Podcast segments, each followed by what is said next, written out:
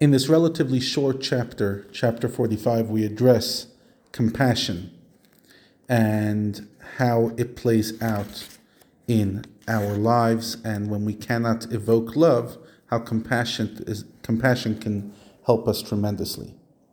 Now, above, at the beginning of the chapter, Tanya mentioned that compassion is the emotional attribute associated with our father Yaakov. In Hasidic thought, the patriarchs were the embodiment of spiritual energies, and their life events caused fundamental shifts in the way these energies are available to us. The Tanya now unpacks the biblical secret of compassion energy as expressed through one of those actions of our forefather Yaakov. In the simple reading of the text, we read how Jacob, Yaakov, after running away from his brother Esav, who was out to kill him, travels northeast to Haran from the Holy Land, and he then meets up with his first cousin Rachel. And the verse says, Vayishak Yaakov Rachel, Yaakov kissed Rachel, Vayisat kolo vayefk, he lifted his voice and he cried. Because it was his cousin, because he was eventually going to marry her, etc. But everything in Torah has multiple meanings, and this is the Kabbalistic meaning. So first let's identify what does Rachel symbolize from Kabbalistic perspective, and what does Yaakov. We said Yaakov is compassion. Rachel refers to Knesset Yisrael, the source of all of the souls. The Jewish people are referred to like Rachel because Rachel is a sheep and it symbolizes kindness and softness. So Rachel symbolizes the source of the Jewish people, the souls. So what does it mean? Yaakov lifts his voice and cries. That is when Yaakov stirs great compassion for her. He raises his voice, meaning he lifts himself up to the source of holy compassion, which is called the Father of all compassion, the source. See, where Yaakov's level is, even though it's an incredible level, it's still insufficient to redeem the souls from their exile. Yaakov must arouse great compassion from the source of compassion, which is truly limited. And to do this, he must lift his voice, go a, high, a level higher, even in the incredible world of Atzilut, where he finds himself. And then, after reaching higher, he must pull it down.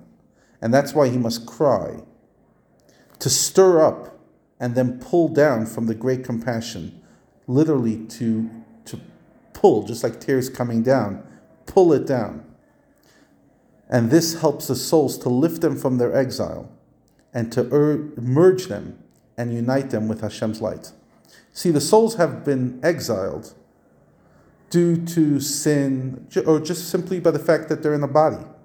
When Yaakov, who's the compassion of Atzilut, lifts his voice and arouses a limitless divine compassion from the source of compassion, the souls are reconnected with the infinite light from which they have been exiled. So this is the source of the meaning Yaakov kissed Rachel. Why?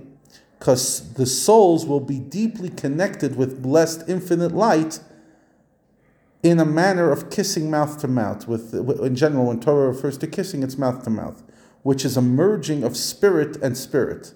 As the verse says, let him kiss me with kisses of the mouth. That's from Shir Shirim, Song of Songs. The Torah depicts the deep union of souls with the blessed infinite light as kissing, because just as a physical kiss represents a bond, a profound bond of spirit between one individual and the other, so too it symbolizes in um, Kabbalah as well that it's the ultimate unity. So through Yaakov calling out and crying and and and pulling it down, the energy down to this world, he can then create a kiss between the soul of the Jewish people and the source of compassion. And how does, uh, practically speaking, how does this bond get achieved? Each and every day, when I think Torah thoughts, when I do actions of mitzvot, specifically when I do charity, which is the great mitzvah, and even more specifically when I study Torah through my mind and through my speech, which is a double connection. It's those moments that I'm kissing Hashem mouth to mouth. So when, uh, when we arouse great compassion from the source of compassion, we are accessing an extremely powerful energy. And this can then propel us to the level of great love. So, what do we learn from here? That through the process of meditation, of arousing compassion on the soul, you can achieve the greatest levels. And that's why, in, as we said in chapter 32, Jacob redeems Avram. What does that mean? Yaakov redeems Avram. Compassion is sometimes the best way to evoke love. If you're struggling to love Hashem, work on the compassion, feel bad for your soul and its jail, and that will evoke love. If you struggle to love a fellow human being, feel compassionate for their circumstances, and then you could love them. Sometimes the key to the door of love is compassion. Let's work on our compassion, eh?